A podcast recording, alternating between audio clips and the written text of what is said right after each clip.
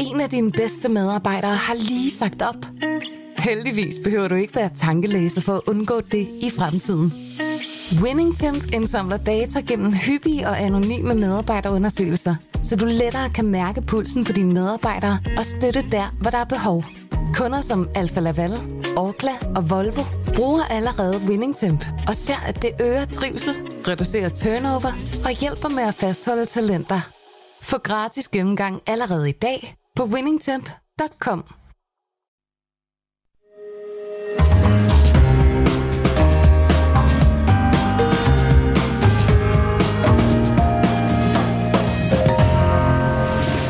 Du lytter til Korto og Steno, en podcast fra Berlingske.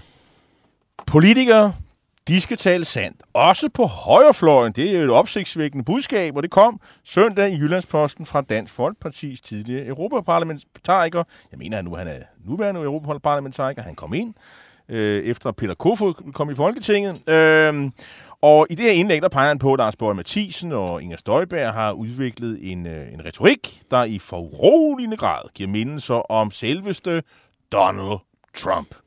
Vi taler med Vistisen øh, her til sidst i den her anden time. Velkommen til. Mit navn er Jarl Kortova. Og jeg hedder øh, Torben Steno. Og øh, jeg skal også lige bare med det samme lige gøre et par øh, små kommentarer, fordi der har kommet tre kommentarer øh, på det musik, vi spiller i pausen. Og det er altså stærkt underholdende, fordi det er Arne Bak Sørensen. Kan vi ikke få foranstaltet en lytterindsamling, så vi igen kan få det rigtige pausemusik igen? Berlingske burde naturligvis betale Øh, og det kan jeg så sige, det vil Berlingske ikke. Nej. Så det kommer der ikke. Så er der Bo Sørensen, der skriver om det samme musik. Hvem er den fantastiske guitarist, der spiller i pausen? Det må være Stenos valg. Det er det ikke.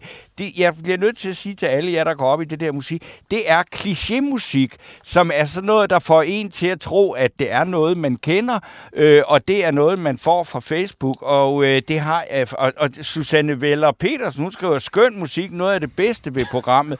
Så siger jeg bare til Susanne Veller Bertelsen, ved du hvad, du kan gå ind på Facebook, så kan du simpelthen høre i timevis af sådan noget klichémusik, som er overhovedet ikke er meningen, at man skal lytte til, men, hvis du, men altså, man skal da bare lytte. Og øh, så skal jeg også bare lige sige, at øh, jeg hedder Tom Steno, øh, og øh, vi er jo altså ikke kommet helt i mål med Bamsen endnu, men øh, det er noget, vi gør mere ud af om ja, hvad skal vi sige, 25-30 øh, minutter, hvor vi går, gennemgår stort og småt på den hjemlige politiske scene. Og der kan stadigvæk blande dig i den debat, øh, og det gør I jo altså som altid ved at skrive til os på vores Facebook-side, Cordua og Steno. Nu skal det handle om en bog, der har en næsten uhyggelig aktuel titel. Ukraine 2402, altså 24. februar den nye verdensorden hedder den. På engelsk vil den jo hedde The New World Order. Det lyder sådan mere... Det kommer øh, også. Det kommer også. Forfatteren, det er, det er dig, øh, Jens Warning Sørensen. Ja. Øh, velkommen, tidligere generalkonsul i St. Petersborg, øh, og nu er du udenrigskommentator øh, ved Christi Dagblad, og, og så er du vist også i noget policy... Policy Group. Øh, policy Group, hvor du også er direktør der, så vidt jeg husker. Um, men altså, du det, har... vigt, det vigtigste er at blive en forfatter Ja. for en uge siden. Du er også blevet forfatter. Øh, den nye verdensorden øh, kalder du den her bog, øh, som vi har læst, øh, udkom i sidste uge, øh, som jo er en, en analyse af, hvorfor det i det hele taget gik galt, og du kommer med mange forklaringer på det. Ja, nu får du chancen for at ligesom at oprise, hvorfor kom det angreb sidste år, øh, her vi et år efter. Hvorfor kom det? Det kom fordi, at øh, Ukraine i 2004 blev Europas største sikkerhedsproblem. Og vores problem er, at vi så det ikke. Men det gjorde man i, i Kreml. Og det, der skete i 2004, det var, at der var orange-revolutionen i Ukraine. Rusland mistede indflydelse i Ukraine, og Ukraine vendte sig mod vest. Og der så Rusland det som en stormagtskonkurrence med EU om Ukraine, og vi så det ikke. Hvorfor, siden- hvorfor gjorde vi ikke det? Vi var optaget noget andet. Nå. Vi havde lige optaget en masse øst- og centraleuropæiske lande i EU, som tidligere tilhørte Østblokken, der var under Moskvas øh, kontrol. Og vi var i den her, som jeg kalder 1989-fortællingen. Altså muren faldt, demokrati, fred, menneskerettigheder, markedsøkonomi, retsstat, alt det der. Det var som om, alle abonnerede på det. Vi var i Og en boble måske nærmest. Det var vi. Okay. Men det var en stærk boble, fordi vi fik jo de her lande ind i Ja. EU. Anders En Fogh, fantastisk- vi kan huske Anders Fogh i København. og We det- have an Præcis. agreement. kriterierne. We have an agreement. Lige præcis, lige Ja. præcis. Altså, det var en stærk fortælling. Den har bare, alle fortællinger har bare en udløbsdato. Udløbsdatoen, det var 2004. Vi burde have opdaget det i 2008, da Rusland går ind i, i Georgien. Mm. Øh, vi vågnede op til et chok for et år siden, 24.02, da Rusland går ind i, i Ukraine. Og det er Putin, der er skurken, det er ikke os. Men vores søn er en undladelsessynd. Okay. Hvad skulle vi have gjort? Vi skulle have sat foden ned øh, over for Rusland. Hvordan? Vi skulle have gjort noget andet i 2008 i forhold til Georgien. Hvad skete der? Rusland går ind. Hvad er EU's øh, holdning til det? Øh, Georgiens territoriale integritet er krænket. Er vi optaget af det? Det er vi ikke. Nej. Vi er optaget af ikke at få en ny stor konflikt med Rusland. Det er Sarkozy og det er Steinmeier, den tyske præsident, tidligere udenrigsminister, der forhandler en fred, hvor der kommer en våbenhvile, hvor der kommer russiske fredsbevarende styrker i Georgien. Mm. Det var helt forkert. Det er så noget af baggrunden. Ikke, ikke den hele, men man kan sige, det, det er så sket, og det kan vi jo desværre ikke rigtig øh, gøre noget ved. Men når vi så kigger på det der, øh, altså nogle af de ting, som du peger på nu, så, øh, så tænker man bare, altså, jeg, jeg bliver øh, ikke, jeg bliver, man bliver ikke voldsomt godt humør af at læse øh, Beklager, den her meget, øh, jamen det er en meget fin bog, du har skrevet, det må jeg sige, og, og, og, og man bliver meget klogere på det, men, men hvad i alverden skal vi gøre? Vi ved ikke, hvad vi skal gøre endnu. Fordi den her krig skal slutte. Og det gør den på et tidspunkt. Vi ved ikke, hvornår. Og vi er ikke herre over, hvornår den slutter. Vi er herre over, hvor meget vi støtter øh, Ukraine. Hvordan vi handler i forhold til Ukraine. Hvordan vi hjælper dem med at modstå invasionsmagten. Men først når der kommer en fred. Altså når begge parter enten siger, nu vil vi ikke mere, eller den ene kapitulerer, så har vi en fred, som vi forholder os, holder os til det. Lige nu kan vi ikke gøre andet end at bakke op om Ukraine øh, og cementere vores øh, støtte til deres øh, videre udvikling. Men hele bogen hedder jo Den nye verdensorden, og, og det er jo ikke fordi, du sådan, øh, har sådan, det bliver sådan, men du siger bare, altså, vi er på vej ind, og du er jo ikke den første, der har sagt det her, kan man sige, men, men du, du, du giver en skitse til, hvad, øh, og, og, og Putin siger det jo selv, han siger, den multipolare øh, verden, og det er det, vi er på vej ind i, det har han vel et eller andet sted ret i, vel, eller hvad?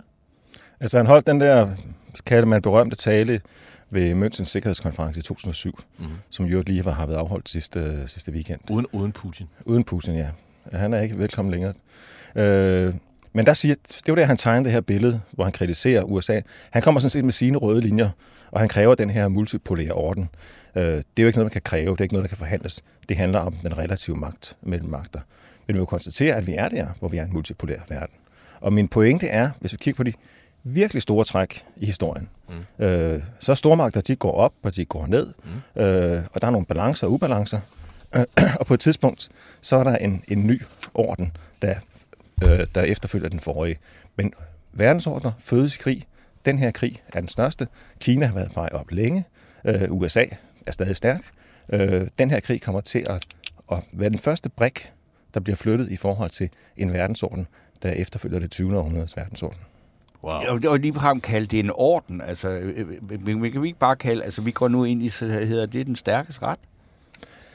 Jeg synes, at der er en tegning til, at det ligner den orden, vi havde i det 19. århundrede, Wienerkongressen, hvor det var de fire stormagter efter Napoleonskrigene, øh, Storbritannien, øh, Preussen, Østrig og Rusland, der bestemte, og de mindre magter måtte bare indordne sig efter de spil, de, de havde. Altså, verden øh, er i går, øh, fristes man næsten til at sige, Stefan Zweig øh, berømte bog. Altså, den verden, vi kendte før Første Verdenskrig. Nærmest. Det er i hvert fald den orden, som Putin abonnerer på. Mm. Det, der er en forskel, er, at normalt, når en ny verdensorden kommer, så de gamle institutioner, de bliver nedbrudt. Vores held og Ukraines held er, at vi har stærke institutioner. Øh, vi har FN. Øh, den kan ikke bruges til så meget, men den er vigtig. Men i Europa har vi to stærke institutioner, EU øh, og NATO. Og alt afhænger af, hvor godt vi passer på de to institutioner. Gør vi det godt, så står vi faktisk stærkt på den anden side af, af en krig. Nu er altså et citat fra, øh, fra bogen, ikke? der skriver der, Ukraine er et svært land at hjælpe, ikke blot fordi det er i krig, men fordi det er så korrupt, at det knap nok kan hjælpe sig selv. Det ukrainske folk har vores naturlige sympati og solidaritet, men er i årtier blevet kvalt under oligarkers korruption, som man ikke kan elske og ikke skal fodre. Det gør vi vel heller ikke nu. Er det her, er krigen, sådan på den måde kan ses, hvis man skal se noget positivt ved den, at det er faktisk en, en chance for Ukraine til at frigøre sig. For du, du, du skriver et andet sted også, at Ukraine inden øh, den russiske invasion nærmest at tale om en fejlslagen stat. Altså det er, øh, og det er jo paradoxalt, ikke? Det er Ukraines store chance. Da Rusland annoncerede Krim i 2014, der gik der ikke et år, før når europæiske udenrigsminister kom på besøg, så sagde de, I må gøre mere for at hjælpe jer selv, for at vi kan hjælpe, vi kan hjælpe jer. Underforstået, gør op med korruptionen. Nu tror jeg, at den ligning bliver ændret. At når der kommer en fred, så bliver det os i EU, som er forpligtet på at drage dem tættere ind, måske med et, et medlemskab, at det er os, der skal gøre noget ved deres, deres korruption. Og vi har også set her for nylig øh, nogle korruptionssager omkring det ukrainske forsvarsministerium, som ukrainerne selv lægger frem, fordi Zelensky gerne vil op i det her EU-gear. De er godt klar over, at de er nødt til at lægge kortene øh, på bordet her. Øh, så det er en chance, med mindre Ukraine ender i et dødvande. Altså en dårlig fred, hvor vi ikke rigtig kan mere eller vil mere, fordi altså, de penge, der går til Ukraine, de går fra europæiske statsborgere. Øh, og der var nogen, der på et tidspunkt siger, er nok nok. Øh, men vi skal sætte den her korruptionsting i øjnene og hjælpe med at, at, at håndtere det, for det kan blive bæredygtigt på lang sigt jeg vil rose din bog for at være altså, meget let læst. Altså, det er ofte sådan nogle øh, værker, og vi kigger på det helt store, at det, det, der går meget hurtigt statskundskab i det, og, og jeg ser akademiker, det er, jeg, har, jeg, har, jeg har faktisk ikke noget problem med at læse noget, men jeg læste det faktisk, fordi det var enormt spændende, og den er let læst. Så hvis... og, det, og det er faktisk det, jeg er glad for, for det tager jeg sådan en ros, ja. for den er læst, eller den er skrevet med henblik på, at man skal ikke have specielle forudsætninger ja. for at læse den. Man kan gå ind fra øh, side 1, og så i løbet af en weekend, max, så max. har man læst den, mm. øh, og så er man blevet måske en lille smule klogere. Den er i hvert fald ikke så tyk, og, og kapitlerne er overskuelige, så, så det kan man faktisk godt klare på i løbet på aftener. Øh, men en ting, som du jo også kommer omkring, og det skal vi også omkring, det, det er jo, at du har jo absolut ingen illusioner omkring øh, Putin og, og Ruslands udvikling. Du skriver lige ud, det er KGB, det vi kalder FSB, det er dem, der styrer landet, og det er de faktisk gået i 20 år. Det er i hvert fald at de har arbejdet sig hen. Det var ikke sådan, da Putin øh, kommer til. Men det er et faktum nu. Og det er da det virkelig, virkelig bekymrende. Og det er vigtigt, at vi ser det i øjnene for ikke at skabe illusioner om, hvilke fred, ikke fred, hvilke forhandlinger, ikke forhandlinger, vi kan lave med, med, med, med Putin. Altså, vi har ikke en Gorbachev, hvor Margaret Thatcher sagde, this is a man we can do business with. Mm-hmm. Øh, vi har en mand, vi ikke kan lave forretninger med, dybest set. Og det der er forskellen er, siden I var den grusomme, der har Rusland altid i og, nu, og nu er vi tilbage omkring 500-tallet? Det er 500 år siden vi tager en stor træk her, ikke? Ja. Øh, der, siden da, der har Rusland altid i varierende grad været en politistat. Men politistaten, eller tjenesten, har altid øh, adlydt en hersker, en zar, en generalsekretær, en præsident. Nu er præsidenten KGB. Hans folk er KGB. Efterfølgende til Putin, hvis vi antager, at han dør en dag, det gør han nok. Hvis det her system fortsætter, mm. så bliver det tjenesten KGB, FSB, der kommer til at udpege efterfølgeren. Og så længe KGB, FSB, tjenesten sidder, ejer den russiske stat, ejer det russiske samfund, så er det ikke et land, vi kan forhandle særlig meget med. Og det er faktisk det. det mest deprimerende ved at læse den der bog, fordi der er faktisk ikke noget håb. Jo, Fordi er... det russiske folk, det elsker deres egen elendighed. Altså, det er jo helt vildt. Altså, skriver, skriver han det? Nej, det, gør, det er, hvad jeg tolker. Det, det er det humør, altså, Torben kommer i at læse den. Nå, men altså, vi, vi, vi, jamen, altså, vi håber, alle, alle håber på, på et tidspunkt tænker man på, kan Mossad dog for fanden ikke lige køre det af med ham Putin, og så får vi en eller anden, der er bare en lille smule mere øh, øh, Problemet er, at, at Putin, han har, han har døtre. Han har ikke sønner, så det bliver ikke, ikke, ikke en af hans børn, der efterfølger. Hans, øh, hans øh, næreste rådgiver, øh, chefen for den nationale sikkerhedsråd, Nikolaj Partoshev, han er også tidligere FSB-chef, ikke? Det er de sgu alle sammen efterhånden, ikke? Øh, hans søn, han er landbrugsminister. Hvis vi skulle tænke den her tanke til enden, at Putin døde i morgen, så vil øh, jeg var ned, gå ned og spille på, at det er Partrushevs søn, der bliver Putins efterfølger.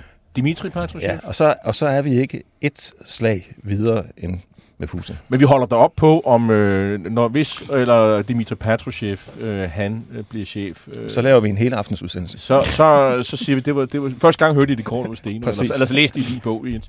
Øhm, øh, jeg, jeg synes jo, det er spændende med, med sådan noget kriminologi. Øh, Torben, du havde et spørgsmål? Jamen, det er altså, fordi vi, vi, vi bliver jo nødt til at finde en eller anden altså, øh, håb og klamre sig til fra vores side af verden for at, at bare få fred. Men altså, når, og du som er slet ikke tvivl, når man læser det her, du kender de der russiske mennesker, man sige, du har også kendt mange af dem, som troede på, måske naivt på et tidspunkt, at man kunne lave det samfund om. Jamen, altså, jeg har masser af gode russiske venner. Det er Ja. slet, det er slet, slet Nej, ikke nej, det. men, de, men det kan godt være, at du har mange, men de er ikke mange. Nej. Altså det, det er en anden ting, vi skal erkende, fordi vi taler meget om det der med jamen, Putin og KGB og undertrykkelse osv. Lidt som, at russerne har ikke noget valg, for det, det er for farligt for dem. Øh, den del er til dels sandt, men russernes reaktion er bare en anden, øh, hvis man kan tale om folkesjæl, end for eksempel ukrainerne, som er oprørske. Øh, det er russerne ikke, og derfor luller de sig ind i den fortælling, som de får foræret. Nemlig, og grundfortællingen lige nu, det er, at hvis ikke Rusland, Putin, var gået ind i Ukraine, så var NATO gået ind i Rusland. Mm. Og det er den fortælling, som folk abonnerer på, desværre. Øh, Det er jo også en, øh, en fortælling, øh, din personlige fortælling, fordi vi er jo tilbage i, er det 88, du er der første gang? Eller, 88, og, 89. og, i 91, så du altså som ganske ung mand. Og, Der er, ikke et og år, der er ikke et år siden 88, jeg ikke har været i Rusland, indtil pandemien kom. Øh, så det er også meget, og øh, bare sådan en, en ting, øh, der i, er det i 91, hvor, hvor, hvor, hvor Sovjetunionen falder fra hinanden, øh, din gode ven, øh, som, som, som pludselig udbryder, at nu, nu er Ukraine ved at blive selvstændig, og så, og så kigger han, og så kigger han på kortet, jamen, jamen de kan da ikke tage Krim, det er jo vores! Det var en fuldkommen, øh, det var en fantastisk aften. Det var under kuppet mod Gorbachev. Ja. Det var lige slut. Øh, og vi er unge mennesker, vi sidder på et, et kollegie, et primitivt kollegie, et skønt sted. Øh, og det, der sker, det er, den måde, man finder ud af i Novosibirsk på, at nu kuppet slut, det er, at man holder op med at spille, øh, vise Svanesøen på tv. Og så kommer de, så kommer de, de normale værter tilbage, øh, og vi andre fatter ikke en skid. Men vores russiske venner, de jubler med det samme, ikke? Og så kommer øh, vodkaflaskerne og champagneskudflaskerne frem, og vi fester og så videre, ikke? Og så min ven der, han sidder der og siger, for han hører, at Jeltsin holder en tale, øh, der egentlig tegner stregerne til, at nu bliver Sovjet opløst. Han siger det ikke konkret, men vores ven her, han kan, han kan, han kan godt konkludere det, der sker. Og Khrushchev, den tidligere første sekretær, han havde jo givet, øh, han var også fra, fra Ukraine, han havde jo givet øh, Krim til Ukraine øh, inden for den her Sovjetunion. Det kunne være lige meget, hvor grænserne var, ikke? Men min ven her, han, det går op for ham. Nu får Ukraine Krim, vi mister Krim. Og han siger til mig, Jens, det er en katastrofe. Og sjovt nok, øh, altså jeg tror ikke notits af det, bortset fra, at jeg har aldrig glemt den sætning. Nej. Og det skete. Rusland tog Krim, fordi Krim er vores, hvis man er russer. Og, sådan, og det tænker de også langt, langt, langt ind i, liberal, i såkaldte liberale kreds. De tænker også det der. Altså, prøv at høre, der er ikke nogen russer, der kan forstå vores hysteri over, at Rusland har Krim, fordi Krim er, er Rusland. Altså, der, der kommer vi aldrig overens. Vi kan forhåbentlig komme overens med en eller anden fred. Med Men er det, så, er det så der, man skal give sig at sige, på grund af, at de har den der helt vanvittige øh, altså, besættelse af, af Rusland, eller Krim af Rusland, så, man, så giv dem det, og så får vi noget fred. Nej, Nå, det skal vi, okay. okay. det skal vi, det skal vi. Nej, men pointen er, at vi skal slet ikke begynde at spekulere i, hvordan vi skal forhandle. For der er ikke et forhandlingsudgangspunkt, så længe der er krig. Der er et forhandlingsudgangspunkt, når begge parter, parter nærmer sig en situation, hvor nu vil vi godt holde op med at slås. Så kan vi begynde at diskutere, okay, hvor er vi nu? Hvor er grænserne henne? Øh, Hvad er realistisk? Hvad er, Hvad skulle få russerne til nogensinde, altså russerne, nej, Putin og hans regime, hvad skulle få dem til at sige, ah, nu har vi kæmpet længe nok uden succes, nu, tager, nu, nu tager vi sgu en, en slapper. Hvad, skal, hvad, hvad skulle Putin så sige til, til de her øh, lidende masser i Nu vil jeg godt komme med, med, med, med et andet bud på fremtiden. Tak. At hvis, hvis, hvis, hvis Putin han siger, nu gider vi sgu ikke mere, vi holder op, vi tager hjem, så får du en efterfølger til Putin, fordi at så er Putin der ikke længere. Han kan politisk og fysisk ikke overleve, øh, ikke at få en sejr i Ukraine. Men, øh, og det prøver de så på, så godt de nu kan, og øh, nu kan vi kigge på, på slagmarken. Vi ved, at øh, leoparderne er på vej, som dronningen siger, øh, og alt muligt andet øh, isenkram, og øh, hver gang man står, så, så finder man indtryk, at vi nærmer os det tidspunkt, hvor de også får kampfly og sådan noget jægerfly. Det tror jeg også, det gør. Hvad, det tror du også? Ja. Et her til sidst, et øh, lille bud, det er ikke det, du skriver om i bogen, men, men vi er også interesserede i at høre din udlægning. Hvad, øh, hvad, tror du, det ender med øh, nu her i, i foråret, hvor alle snak, snakker om offensiv og her og det? Hvad, hvad, hvad, hvad tror du, der sker hen for næste måneds tid? Øh, begge parter, antager vi, forbereder en for, forårsoffensiv. Og jeg er ikke militæranalytiker. Nej. Men som lægmand vil jeg sige, der bliver en masse slagsmål øh, i foråret, hen over sommer. Og så kan det være, at de er trætte af at slås, når vi når til august. Og, og, og hvordan ser situationen så ud? Nogenlunde det samme? Jeg tror, at jeg, jeg, synes, øh, jeg synes, det ligner intet nyt for Vestfronten. At, øh, Ikke den for Vestfronten. jeg, det ligner Første Verdenskrig, det her. Øh, de bruger, kaster en masse ind, de dræber en masse unge mænd, ikke mindst russerne sætter unge mænd øh, lige direkte i døden, som under 1. verdenskrig ved Vestfronten.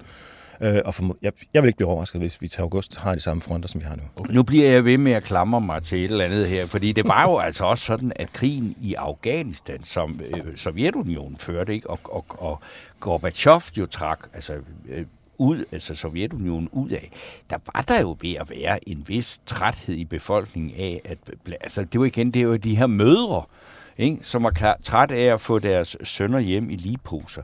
Det påvirkede vel men det var så Gorbachev og ikke Putin. Han er sgu ligeglad, eller hvad? Men det er, altså, vi har ligesom siden, øh, siden murens fald, og i revolutionen i Østeuropa og alle mulige andre, øh, vi er også romantikere. Det er du, det er jeg, Torben. Nej. og det er du faktisk. Nå, du ved det, okay. du ved det ikke helt. Nej, jeg ved det ikke. Så vi, vi vil gerne tro på det der med, at der kommer noget udefra, noget godt, noget menneskeligt og andre ting. Ja. Og myten er det der med de her mødre, som øh, en ugedag hver uge gik ud og en stilfærdig mars til minde om de, de, de faldende der. Mm. At det var det, der gjorde det. Det var det ikke. Det var et magtopgør i politbyrået og i centralkomiteen. Og det centrale er, for ja, det var Gorbachev, der trak Rusland ud. Men Gorbachev var kommet til i 85. Krigen var begyndt i 89. Det var ikke hans krig. Øh, det her det er Putins krig. Det er kun en efterfølger, der kan trække Rusland ud af krigen. Jens Warning Sørensen, jeg kommer til at tænke på, at det, det, det er næsten lige så trist at høre om, fordi jeg, som jeg husker, da jeg sad og var strandet i Novosibirsk Lufthavn, og det eneste, der var at kaste sig over, det var en bog af Nikolaj Riskov, som var oversat til engelsk.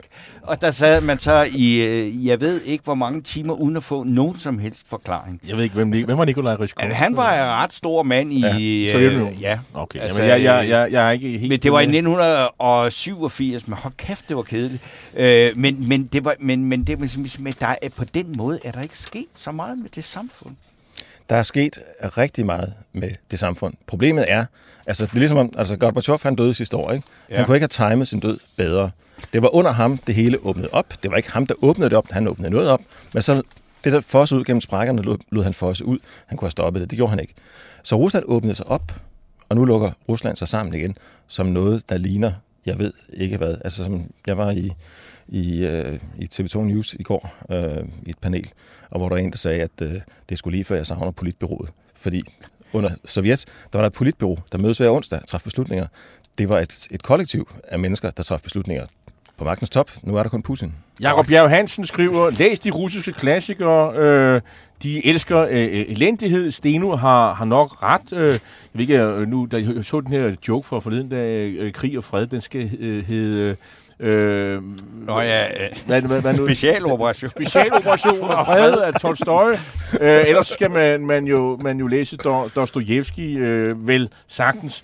Øh, Nils Grens øh, skriver her, øh, hvad sker der, hvis Navalny dør? Øh, har du et bud på det? Ikke en Der sker, der sker ikke noget. Nej. Øh, det, der er sagen, det er, at, at Navalny indtil den her operation, øh, der var Navalny vigtig. Øh, fordi at ham skulle man holde i live for at kunne tale med amerikanerne og europæerne. Rusland vil ikke tale med amerikanere eller europæerne i dag. Det er lige, ligegyldigt. Okay.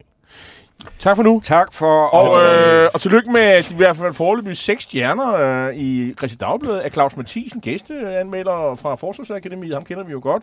Øh, det synes jeg er fuldt fortjent. Øh, Tak. Ja. Tak for det, Jens Warning Sørensen. En af dine bedste medarbejdere har lige sagt op. Heldigvis behøver du ikke være tankelæser for at undgå det i fremtiden. WinningTemp indsamler data gennem hyppige og anonyme medarbejderundersøgelser, så du lettere kan mærke pulsen på dine medarbejdere og støtte der, hvor der er behov.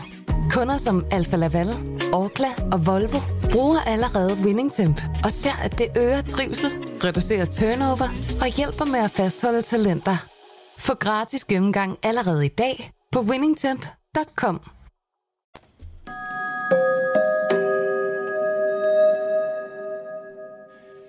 Torben, vi skal jo lige omkring, hvad der sker Der er i, en øh, del, jo. i, øh, i, i dansk politik. Vi kan jo starte med, at det her, øh, der kom her i, i tirsdags øh, med, at der nu bliver rejst tiltale mod, Mod Claus Claus, Hjort Hjort Frederiksen. Øh, han skal en tur i byretten, øh, og det betyder, at han kan højst få fire års fængsel, kan jeg forstå, på øh, Jørgen Vestergaard, EU-chefen. Altså. Jo, jo, bevar mig vel. Øh, det er en domsmandssag, det betyder, det, det, det er ikke 12 års spil, det er max fire år, ikke? Øhm, men han har jo tænkt sig at, at køre den hele vejen til øh, øh, øh domstolen i Strasbourg. Øh, det bliver i hvert fald spændende at se, hvad det ender med. Øh, vel ikke så overraskende. Nu har han ikke nogen politisk immunitet. Det, som jeg også bemærker, øh, Tom Jensen, vores chef, øh, skal vi sidde ro chefen, øh, selvom vi snart skal have en snak om fremtiden. Øh, men han skriver jo, at det er jo, det er jo mest pinligt at kigge på venstrefolken, fordi de, nu sidder de i regering, øh, der er en, øh, de støtter den justitsminister, som har øh, truffet beslutningen, godt nok på indstillingen fra øh, systemet, om at der skal rejse tiltale mod, mod Hjort. Og de har ikke rigtig noget at sige. De kan ikke rigtig gå ud og sige, at det er regeringen, der laver politisk øh, forfølgelse Claus Hjort. Det er det udover. Claus Hjort hjælper dem og siger, at det er ikke mine partikammerater, der skal frelse mig. Men altså, det der er jo mærkeligt, det er, at for et lille øjebliks tid siden, øh, her for et års tid siden, der var det jo sådan set øh, øh, en venstre, som øh, venstrefolk, mærkesag. Ja, som, som sammen med oppositionen, den borgerlige opposition, løb stormløb mod regeringen og, og, og nærmest mente, at, at Mette Frederiksen og den daværende justitsminister, de nærmest kørte øh, hets mod Claus Hjort. Øh, det mener vi ikke længere nu. Og, og Jacob Ellemann, han ligger inde på sofaen, og ham er der ikke nogen, der, der ringer til længere. Øh, han har sikkert forsøgt, men alle ved godt, at han svarer ikke telefonen, og hvorfor han ikke svarer telefonen. Øh, altså, det ser bare mærkeligt ud. Og så har jeg så bemærket mig, at der er faktisk nogle, nogle venstrefolkningskandidater, som kører den samme linje, mm. men Venstre står et, et, et mærkeligt sted. Står et, så, så, tog de fejl dengang, eller tog de fejl nu? Mm. Altså, det er jo også, man kan sige, altså, jeg må ikke også, altså, altså blandt de mange ting, som har været med til at bringe øh, Ellemann øh, til lazarettet, ikke? Altså, det er jo, altså, at, at, at det er nogle helt, helt vilde meget, meget voldsomme øh, ting, han har haft kørende, inden han gik ind i den her regering. Ikke? Og det er altså svært at finde en, øh, den rigtige måde at komme ud af det på. Altså, øh, det, det er virkelig, virkelig, virkelig... Jeg, vil, jeg aner ikke, hvad man skal øh, gøre. Man kan sige, nu, nu, nu kører... Den, den sag var, øh, havde en betydning for Folketinget, da han var medlem af Folketinget, Claus Hjort. Det er han ikke længere. Mm. Så nu, nu må vi jo så se. Og, og, og vi, vi kommer jo aldrig til at vide, øh, hvad der sker, fordi selvom Claus Hjort kræver at åbne døre, så er jeg ret sikker på, at de, de døre bliver lukket øh, og dobbelt. Øh, nu, vi har nogle øh, spørgsmål faktisk her. Øh, ja. Det er, og det synes jeg er lidt... Øh, det er Annie Jebsen, som skriver, og øh, undskyld, ja, hun skriver, Ja, han, øh, hvad hedder bogen af Jesper Kvorning? Og så retter hun sig selv til at Jesper Vorning. Han det hedder, han faktisk ikke. Han, han hedder Jens. Han hedder Jens Vorning med W. Øh, men tak for spørgsmålet, Anne Jebsen. Der skal bestemt ikke hænge dig ud øh, på nogen som helst måde. Det er bare en fin anledning til at sige, at bogen hedder Ukraine 24.02, den nye verdensorden. Jeg mener, at øh, den udkommer på et forlag, der hedder Klim, øh, så vidt ja, jeg lige husker. Øh, køb den bog, øh, det er en fremragende bog, øh, vil jeg bare sige. Så og, nu vi er ved... Og, og Jacob Bjerg Hansen skriver, den bog skal man da vist læse. Det, det kan vi godt anbefale. Så vil jeg så sige, at det er altså mange debatter har vi sat i gang her, men det her pausemusik, det bliver ved med at, at, at generere kommentarer. Der er Bjarne R. Rask, som jo er, øh, hvad skal man sige, turmanager for mange udenlandske bluesbands i Danmark, og øh, spillestedsleder i Vejle, han skriver, det er fin pausemusik, bluesy Hendrix vibe. Det er øh, Simon Nielsen Øregård jo så ikke enig. Han skriver, musikken er noget generisk bras. Lyder som om det er moduleret over Jimi Hendrix Little Wing. Bare lige et tip til de begrej. Og jeg må også sige, jeg troede også lige, at vi spillede Little Wing et kort øjeblik, som er en øh, Jimi Hendrix-klassiker. Men øh. det er jo, altså, så er der Bo Sørensen, der skriver AI-musik, Artificial Intelligence-musik. Det kan det sgu godt være, det er. Men så, nu så, snakker vi men, ikke mere om det musik. Nej, øh, men, men for at lige blive i det lidt mundre hjørne, så skriver Jan Grønkjær Pedersen, sagde Steno lige Jens Honing Sørensen. Nej, det, det gjorde jeg ikke. Det er gamle forfatter, som han selv snakkede med Havgård om, står bag flere fantastiske bøger. Ak ja, Bødgården fra Nibe. Ja, blandt, og... Bødgården fra Nibe, det var portrætprogrammet øh, om Jens Honing Sørensen, men det er, altså den vi, vi, vi bruger mest krudt på, det er en åndstjeners mareridt fra 1951, øh, kort før Jens Honing Sørensen, måske for egen hånd, tager, altså hva, hva, kommer af Hvad med Gerhard, den tyske hylder? Gerhard, der, det, var, der var, det var der, hvor han var virkelig var forud for sin tid, fordi det var jo sådan en forløber for det, der blev til Jan-bøgerne, Flemming-bøgerne, så skulle der have været Gerhard-bøgerne, men det blev, der var han for tidligt ude, Nå. Jens Sørensen. Ja, ja, ja. Men nu glemmer vi både ham ja, og... Og, øh, og, og, og så vil jeg jo kigge på... Øh, altså, vi har fået en øh, meningsmåling her til morgen ja. øh, fra DR, og øh, det er godt nok øh, hård læsning, hvis man er regering. Øh, Venstre øh, er nede på Øh, øh, det, det, hvis, ah, der, der har været en måling før, men de, de, de er under 10 procent øh, i den måling, mister seks mandater. Både Danmarksdemokraterne og LA er større end Venstre. Ikke meget, men en, en knivspids. Øh, øh, alle partier taber. Øh, jeg tror, de taber, øh, jeg kan huske, hvor mange mandater der er, men det, det, er, det, det er pænt meget. Det falder lidt som ligesom ind i forhold til mange af de andre målinger, der har været. Øh, og naturligvis så siger regeringens politiske ordfører, der kommenterer det her, ja, det er jo et øjebliksbillede, og det er jo nok den der øh, fridag, som man har taget fra folk. Det tror jeg også, de har ret i. Mm. Altså, det er der slet ingen tvivl om. Regeringen er på hælene her. Øh, jeg tror også bare, at vi alle sammen må sige, der er lang tid til næste valg. Og man kan også sige, at det kan gå meget mere galt. Øh, men i en valgkamp, kan der ske mange ting. Øh, det har Lars Lykke i hvert fald øh, set før. Og jeg vil også sige, det har Mette Frederiksen faktisk også. Altså, mm.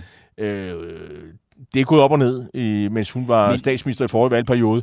Men de fik et øh, pænt valgresultat. Det tror jeg, de fleste er enige om. Venstre, det er måske mere det, man skal være mest bekymret. Men det har vi ja, altså, om, og, og så vil jeg så sige, altså der, der er jo noget nu, og nu synes jeg, nu har vi altså arbejdet med altså øh, her i programmet, med at øh, et, et, et, nogle måneder med øh, den her øh, regering.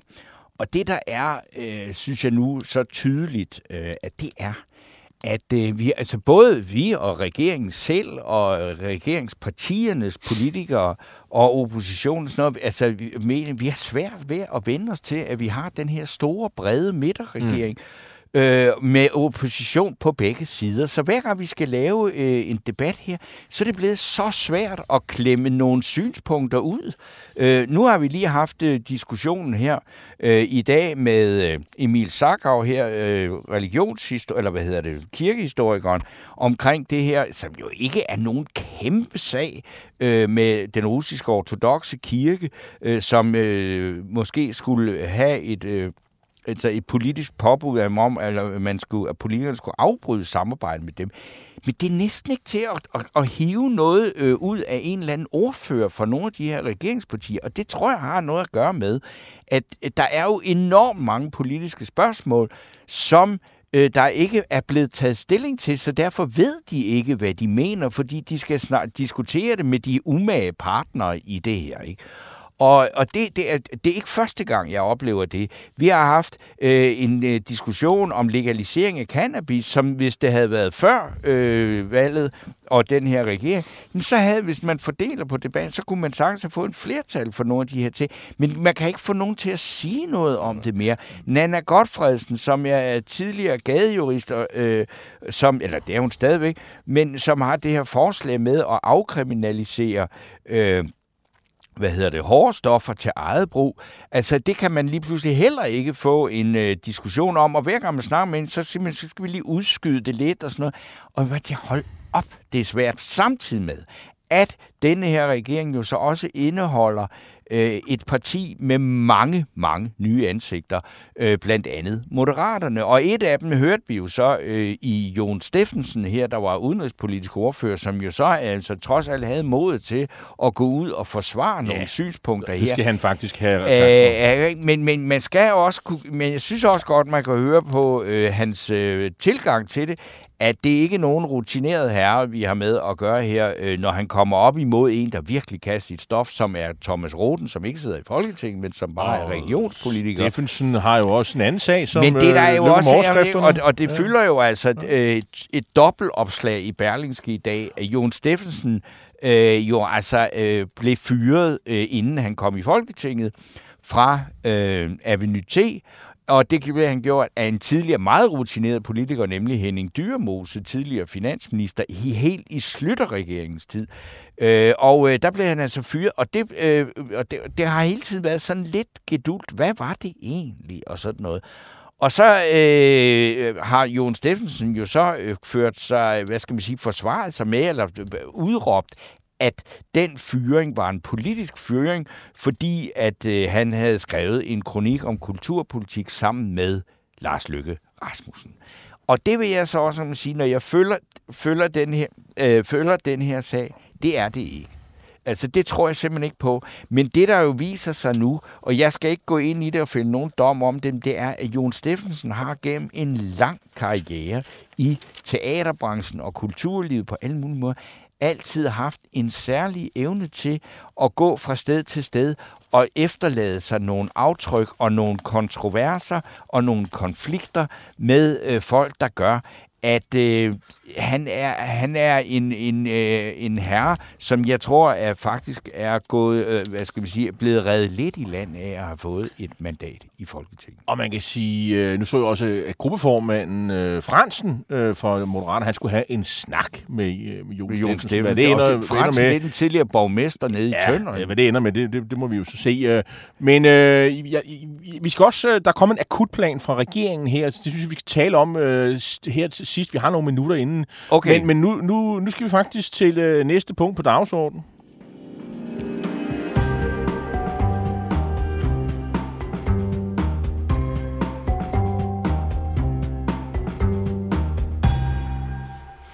For det er jo sådan, at politikere de skal tale sandt, og det skal de også på højrefløjen. Det her nu, nu, nu smiler jeg, når jeg siger det, banebrydende, banebrydende budskab.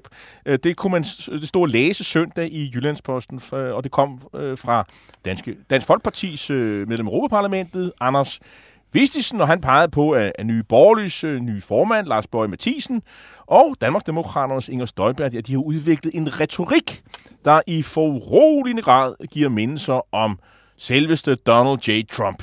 Og øh, nu skulle vi have øh, Anders Vistisen med på en telefon. Ikke fra Bruxelles, men fra Jylland. Er det rigtigt, Anders? Ja, det er simpelthen fra det jyske. Velkommen til programmet. Anders Vistisen, øh, hvad er det øh, konkret ved Lars Borg Mathisen og Inger Støjbergs øh, udsagn, øh, hvor du mener, at øh, jamen, de har ikke talt sandt, og, og det er et problem?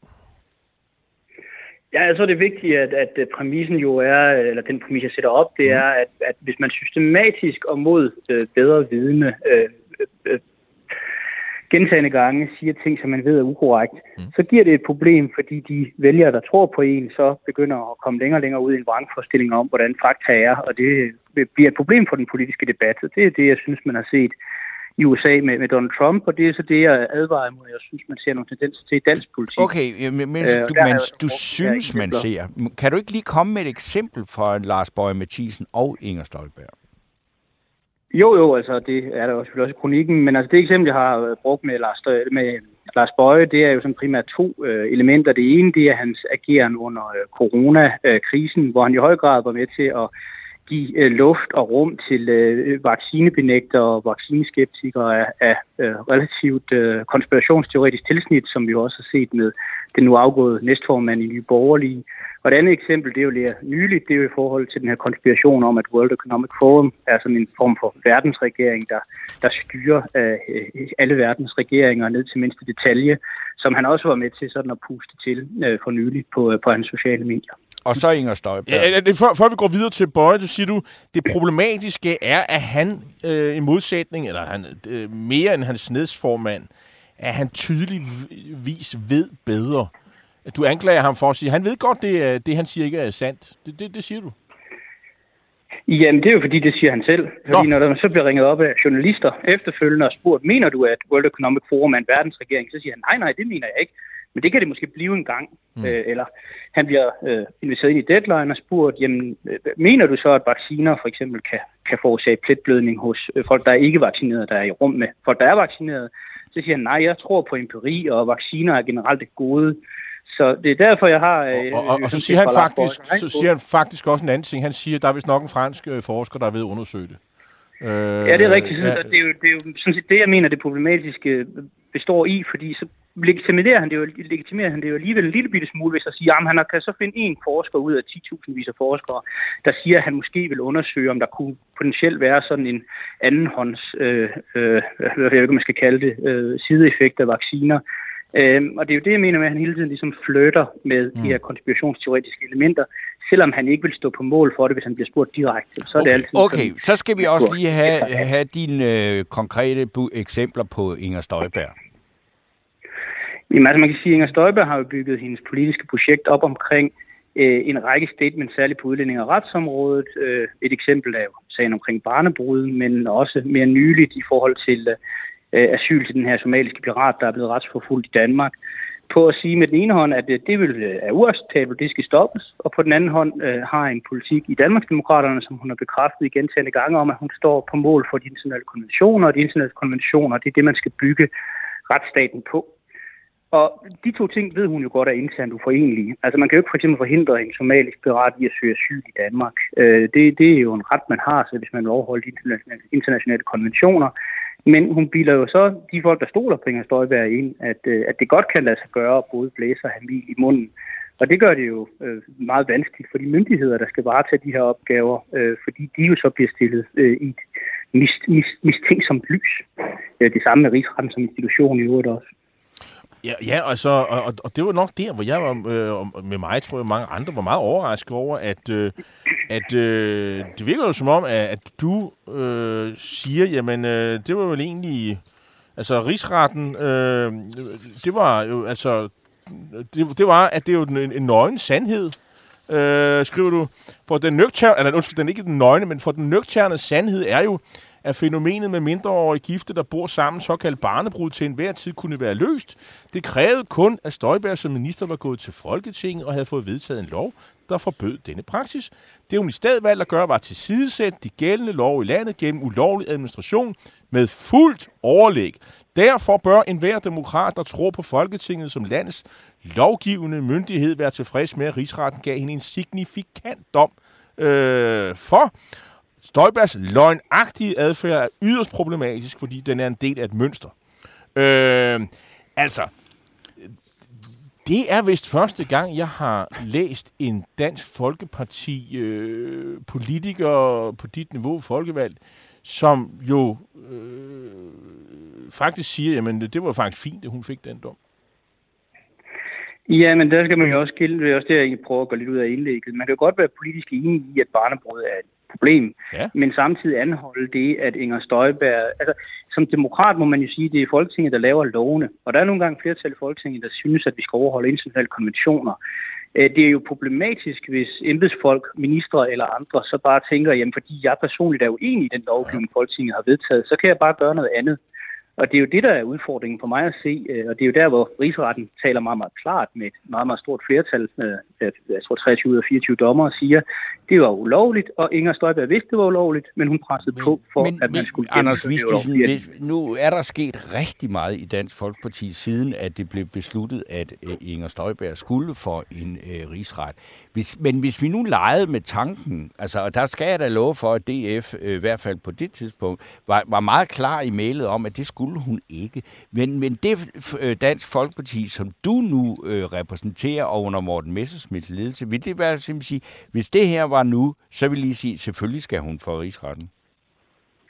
Ja, jeg har jo faktisk øh, skrevet en anden kronik, faktisk sammen med Morten Messersmith, hvor jeg øh, forsøger at, at kloge mig lidt på det her spørgsmål om, hvornår skal man rejse tiltaler i rigsretssager i Danmark. Og der mener jeg da helt klart, at det er en øh, udfordring, at der har været en meget uens tiltalerejsning. Men hvis der er klar evidens for, at en minister har brudt ministeransvarlighedsloven, så synes jeg, at det er en god idé at, øh, at få dem straffet, uanset om det så er på udlændingområdet eller på et andet område. Øh, fordi det er jo ligesom det, der er fundamentet for, for demokratiet, det er, at ministre de er ansvarlige øh, over for... Øh, over for det, de love, der er vedtaget i landet. Men, men nu, nu ved jeg godt, du taler ikke på hele Dansk Folkepartis vegne, men, jeg, men det virker som om, at, at den nuværende partiformand, han bakker op om det, ved han retweetede nogle af dine indlæg. Øh, øh Pia Kærsgaard øh, stifter Dansk Folkeparti. Har du drøftet det her med hende? Det virker ikke som om, hun er enig i, øh, i den dom, øh, og, og hele den præmis, du stiller op her. Øh, eller, eller, eller, eller har du fået overbevist hende om det?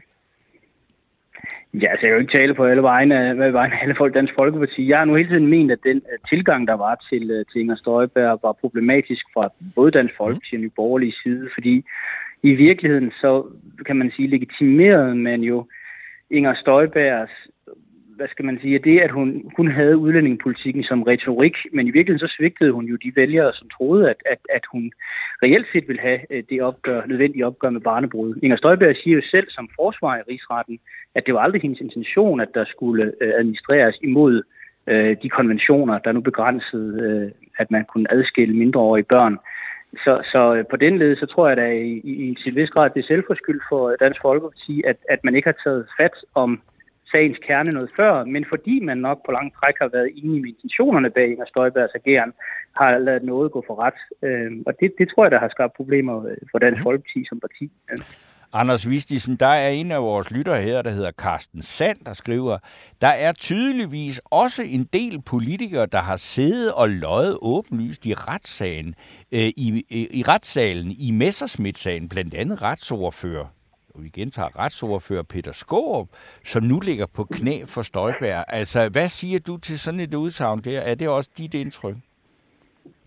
Ja, altså nu fulgte de øh, to juridiske dommer og fem lægedommer jo i høj grad øh, det udsagn, som, øh, som Peter Skåb, eller hvem? Nu, ja, det er Peter Skåb, der bliver nævnt. Peter. Nå, ja. Peter Skåb. Jamen altså, jeg, jeg tror da, jeg er meget enig med lytteren i, at jeg ikke helt gen, kunne genkende den udlægning, Peter Skåb havde af, af forløbet omkring Meldt og Fældsagen. Øh, men, men det, øh, det er jo op for, for anklagemyndigheden at finde ud af, om man synes, der er nogen, der har vidnet falsk i, i den retssag. Jeg er meget tilfreds med, hvordan den endte. Øh, også i forhold til, at jeg selv afgav vidneudsagn i den retning. Nu var, der, nu var der nok være nogen, der tænker, øh, at du sendt i byen af, af Morten Messerschmidt for at angribe Inger Støjberg, fordi hun er en politisk rival til Dansk Folkeparti, det genopbygningsprojekt, I tydeligvis har gang i Dansk Folkeparti. Så nu er I pludselig ikke villige til at bakke hende op mere, så nu er det her en, en passende anledning til at angribe hende. Og, og du er ligesom sendt i byen øh, på vegne af, af Messerschmidt for at se, om, hvor langt det her kan flyve. Hvad, hvad, hvad vil du sige til sådan en, en analyse? Øh, Ja, det er jo ikke noget, jeg har koordineret med Morten, før jeg sendte indlægget ind. Okay. Men, men jeg var faktisk noget allerede anholdt, øh, da man i sin tid havde den her kurs. Jeg havde en lang diskussion med den daværende partisekretær Sten Thomsen om, at jeg synes, man havde en forkert kurs på det her område. Mm. Men, men han er selvfølgelig også partisekretær i Danmarksdemokraterne ja. i dag, hvor jeg stadig er i Dansk Folkeparti. Så, så der har været uenighed om det her. Dansk Folkeparti er jo ikke i sig selv øh, øh, noget, noget nyt, men, men man må sige, da, da, da sagen kørte, der var jeg jo nok tættere på at ryge ud af Dansk Folkeparti, end jeg var på at kunne lægge linjen. Um, er, er det, der er også øh, kritikere. Jeg, jeg læste for eksempel sådan et, kritisk indslag, som, som mente, uh, uh, Jesper Andersen, der er en direktør for Rigskov, som replicerede i Jyllandsposten, uh, han skriver, at Anders Vistesen er helt med på, at samme tilbøjelighed var at finde i Dansk Folkeparti, og, men han får det elegant drejet over på, at det var blandt de politikere, der har forladt partiet. Øhm, øh, er du enig i, i, i, i den kritik? Ja, altså, det, det, man er nok nødt til at konkretisere det, men det er jo ikke belejligt i den forstand, at vi har haft problemerne i Dansk Folkeparti. Altså for eksempel hele Marie Krabs ageren i Rusland-Ukraine-spørgsmålet, ja. burde man jo have grebet ind for langt tidligere i Dansk Folkeparti. Man burde jo også i min optik have ekskluderet Marie Krab i stedet for at lade hende gå selv. Øh, jeg synes også, at de samme tendenser gjorde sig gældende øh, på, på dele af udlændingsspørgsmålet, da Martin Henriksen var overfører. Så der er der ikke nogen tvivl om, at vi har selv haft de her udfordringer og nogle af de her elementer i, som en del af Dansk Folkeparti. Jeg må bare sige, at jeg er kommet til den erkendelse efter at have set, hvad Trump øh, forårsagede af skadevirkninger på det amerikanske demokrati på kun fire år. Det er trods alt et 250 år gammelt demokrati, vi taler om. Mm. At, at man nok er nødt til at tage lidt mere fat om Nellens råd, fordi det ikke er harmløst selv, at mindre dele af en befolkning går og har nogle nogle, nogle vrangforestillinger, der ligger meget langt fra den faktuelle virkelighed. Okay. Æ, Anders Vistisen, der er en kommentar fra Dorte Barkley Rasmussen, og hun skriver, jeg begynder at forstå, hvorfor Tulle havde et horn i siden på Anders, det er dig, og ikke vi ham som spidskandidat øh, til Europaparlamentsvalget. Har hun ikke, øh, ja, er det ikke korrekt? Jo, jeg tror, det er faktuelt korrekt, at Christian Tusinddal ikke synes, at jeg skulle være spidskandidat til Europaparlamentsvalget. Man kan jo så spørge om Christian Tusinddal, så er stolt over, at han har været med til at føde den her konspirationsteoretiske øh, fraktion på højrefløjen, men nu er han jo havnedirektør op i Aalborg, så det, det må man jo finde ud af, om det ligger inden for. Hvordan mener du, at han har været med til at føde ja, den konspirationsteoretiske højrefløj? Ja, altså, der var jo mange diskussioner internt i Dansk Folkeparti om for eksempel at tage øh, forsvarsordførerskabet fra Marie Krab på grund af hendes synspunkter om Rusland, øh, eller øh, øh, at finde linjen på udlændingområdet i forhold til Martin Henriksen. Og der var det jo altid Christian, der i sidste ende gik ind og, og bakkede de her mennesker op og sagde, øh, vi, vi lader det være, fordi det er mere bekvemt at tage de stemmer på højrefløjen, end at, end at tage opgøret med noget, som, som vi godt kan se er rappelende vanvittigt. Okay.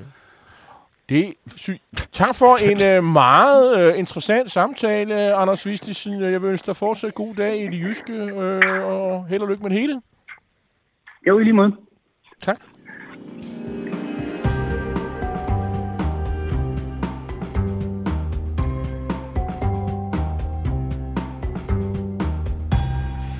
Ja, nu, vi har ikke så meget nu- tid nu- tilbage, men nu- vi kan lige nå, der, er- der er jo sket noget, ikke? Ja, men jeg, jeg vil godt lige sige, jeg, jeg, jeg synes jo, øh, jeg, jeg ved ikke, hvornår den her erkendelse er kommet, men jeg synes, det er vigtig erkendelse.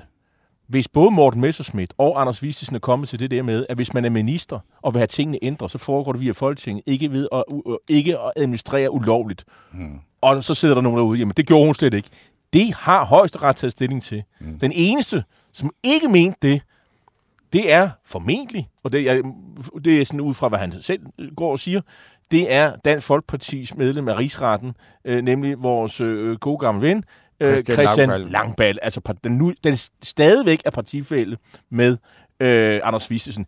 Men det virker som om, der er en erkendelse, og jeg synes også, det er meget interessant, nu vi er ved de åbne døre og insiderberetninger, at Vistesen fortæller lidt mere om, om Christian Tulsendal, Det må man sige. øh, som jeg må også må indrømme. Altså, jeg har sagt længe, at den, der har gjort mest skade på det borgerlige Danmark, det er Christian Tulsendal.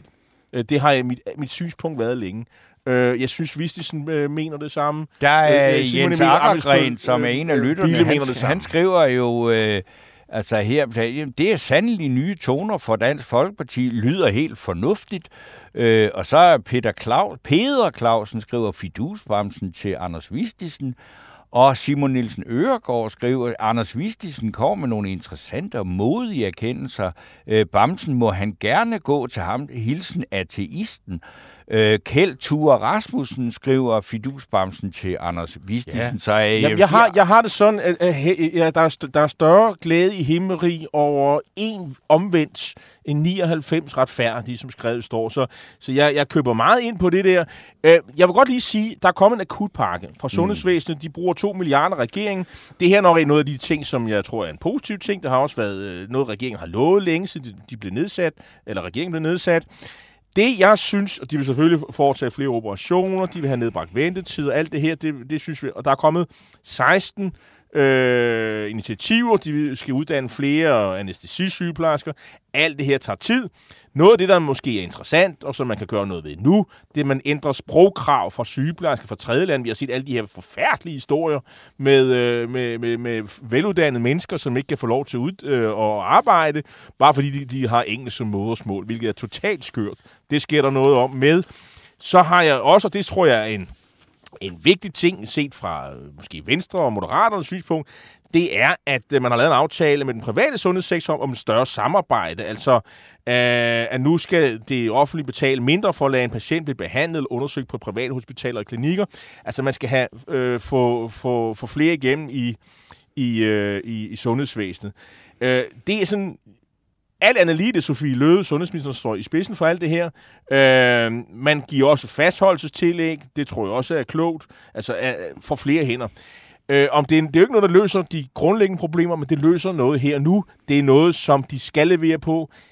Det virker som om, de leverer på i hvert fald noget af det. Øh, og det er i hvert fald positivt. Det vil helt sikkert også blive taget positivt imod. Nu mangler vi bare, at befolkningen ser det virke. Øh, og det håber vi selvfølgelig, de gør. Fordi mm. vi, er, vi, vi er borgere i det her samfund, og vi ønsker, at tingene fungerer. Jarl Korto, vi har øh, to minutter tilbage. Hvem er din, hvem er din kandidat? Ja, altså, men lige at rise, rise op. Der Ja. er, øh, altså, de nominerede er, det er jo helt vildt, øh, det er Simon Emil Ammidsbøl for bogen Insider, så er der Anders Vistisen for at øh, tale, altså for at fremføre synspunktet, at selvom man befinder sig på højrefløjen, så skal man tale sandt. Mm. Og øh, så er der jo så øh, vores øh, gæst her i dag, Emil Hilton Sagav, der jo altså har rejst det her spørgsmål om den politiske altså øh, krav, om, at politikerne skal afbryde samarbejde med den russiske ortodoxe kirke. Det er de tre, vi har at vælge mellem. Jeg synes, det er nogle... For en gang skyld har vi nogle solide, gode kandidater, hvor, hvor, hvor, hvor man havde faktisk lyst til at give fire, men det gør vi ikke. Vi giver en. Ja, Ja, øh, fordi det, er mere, det, er en virkelig fjerde, god uge. Det er en stor fidus ja, det er uge. Facebook-uge. Jeg har kogt ned til øh, Vistisen.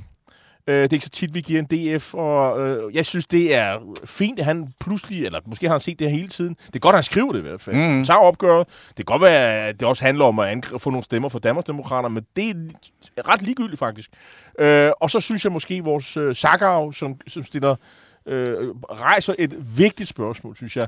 Ja. Øh, Morten Brun, han når lige at kaste sin stemme på Anders Vistisen, så jeg skal sige lov for, at Anders Vistisen har fået øh, opbakning her de sidste øh, 30-40 sekunder jeg her. synes måske... Jeg- jeg, Jeg held, nej, jeg synes faktisk, at jeg er meget, meget, meget glad for, at ham, øh, Emil Hilton Sagav, har rejst den der sag omkring den russiske ortodoxe kirke, fordi jeg synes, det er øh, på sin plads, at øh, vi ikke kan have Øh, altså, at øh, der står en øh, russisk tidligere KGB-officer og prædiker alt muligt øh, shit nede i den der kirke. Jeg øh, deler min stemme 50-50 mellem Saga og Vistisen. Du siger Jeg siger Sagav. Sagav. Sagav får den.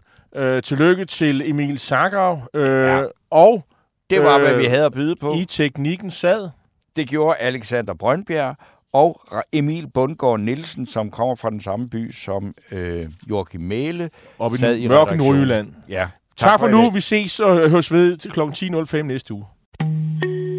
En af dine bedste medarbejdere har lige sagt op. Heldigvis behøver du ikke være tankelæser for at undgå det i fremtiden.